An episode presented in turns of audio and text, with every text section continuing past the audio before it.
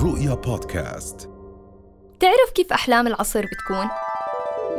أنت وأصحابك لابسين أواعي سبايدر مان وباتمان ونازلين على الشغل وأمك طلقت أبوك وتزوجت عمك وصاحبك المسيحي قاعد بيعلمك خطوات الوضوء وجارتكم عفاف بطلت نميمة على نسوان الحارة.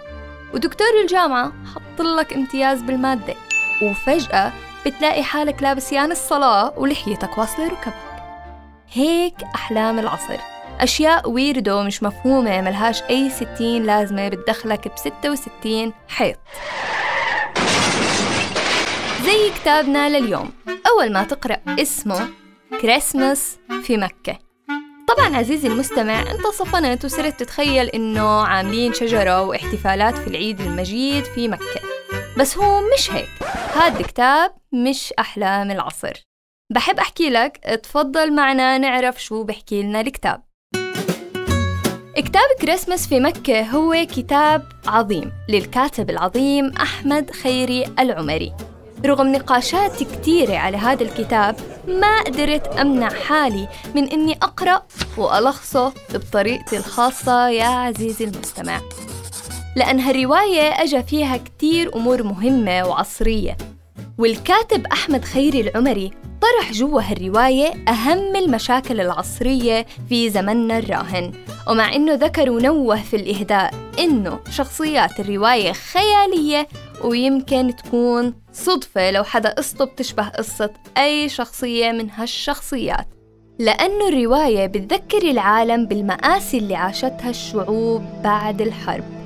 وكتب أحداث الرواية بناء على مجريات الأحداث في بغداد والعراق وللسوريين بعد سنة 2011 ليرجع يعيد لنا التاريخ نفسه ويطرح علينا مصائب الدهر من العراق لسوريا وليبيا واليمن وكل دول الربيع العربي. يا عزيزي المستمع. البداية في الرواية كانت مع شخصية مريم. اللي بتمثل أبناء المسلمين المهجرين في دول الغرب وصاحبتها اللي لعبت دور المجتمع الغربي اللي بصور المسلمين على إنهم مجموعة من الذكوريين المتسلطين على النساء. وبالدور الثاني بيجي دور ميادة أمها لمريم اللي عاشت حياتها كاملة في ظل الإسلام وبتحاول تحافظ على بنتها وتعرفها بأهلها في العراق. بعد هيك بننتقل لسعد عمها لمريم. اللي ضل في العراق وعاش معاناة الحرب ومآسيها وهاد اللي خلاه بعد الحرب مش سعد نفسه اللي كان قبلها. هو أي حرب هاي يا عزيزي المستمع اللي بتخلي الناس على طبيعتهم. الكل ساكت يا أعزائي والشعب عايش بين شهيد ولاجئ وغريق على شط البحر المتوسط وهو بيحاول يوصل لبلاد الغرب وبين أسير ومفقود وأم وأب مجاريح. المهم يا أعزائي ننتقل لشخصية حيدر خالها لمريم. المتضرر أكثر من أخته ميادة نتيجة اختلاطهم بالغرب وعدم معرفته في موازنة الأمور وراح بين الرجلين هالحزين. والرواية يا أعزائي المستمعين المثقفين بتحتوي على شخصيات رئيسية بتتمحور حواليها الأحداث وشخصيات ثانوية ليطرح الكاتب عدة قضايا. وقصة الكتاب بتتمحور حوالين مريم وأزمة الهوية.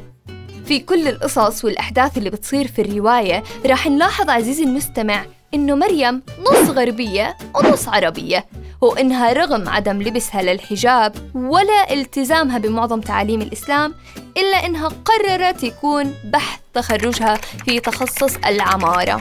حامل طابع إسلامي.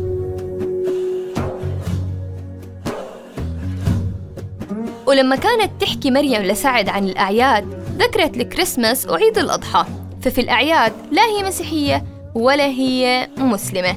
الأعياد كلها واحد عندها بدون وجود أي قيمة دينية مع أن الأصل في هذه الأعياد ديني ونلاحظ إنها أخذت بعض الأفكار الخطأ من طبيعة الإجواء اللي عاشتها. وكانت تعتقد مريم أن السعودية ومكة في حالة سيئة معمارياً. وإنه الغرب متقدم في هذا الموضوع مراحل ومراحل. بس لما سافرت ووصلت مطار جدة تحديداً وما بعد هيك بلشت تبدي إعجابها وإنه الموضوع أحسن من ما كانت بتتوقع. في المختصر يا أعزائي المستمعين في سطور الرواية بشدك إنه الجميع في مكة توحدوا تحت ظل الإسلام رغم اختلاف مصائبهم وألوانهم وإنه في أرض الحرم تتبدد الذنوب بالندم والاستغفار والدموع وأثارت الرواية عينة من المشاكل الأسرية لدى الأسر الإسلامية اللاجئة في الدول الغربية. وتسلط الرواية الضوء على المسلمين في دول الغرب أنهم لا يفرقون بين الديانات. ويا عزيزي المستمع الطايح رايح. المهم يا حبايبي المستمعين بحب أعتذر على عدم وجود حسي الفكاهي في هاي الحلقة نظرا لحساسية المحتوى. اشتاقوا شوي لفكاهتي للحلقة الجاي. رؤيا بودكاست.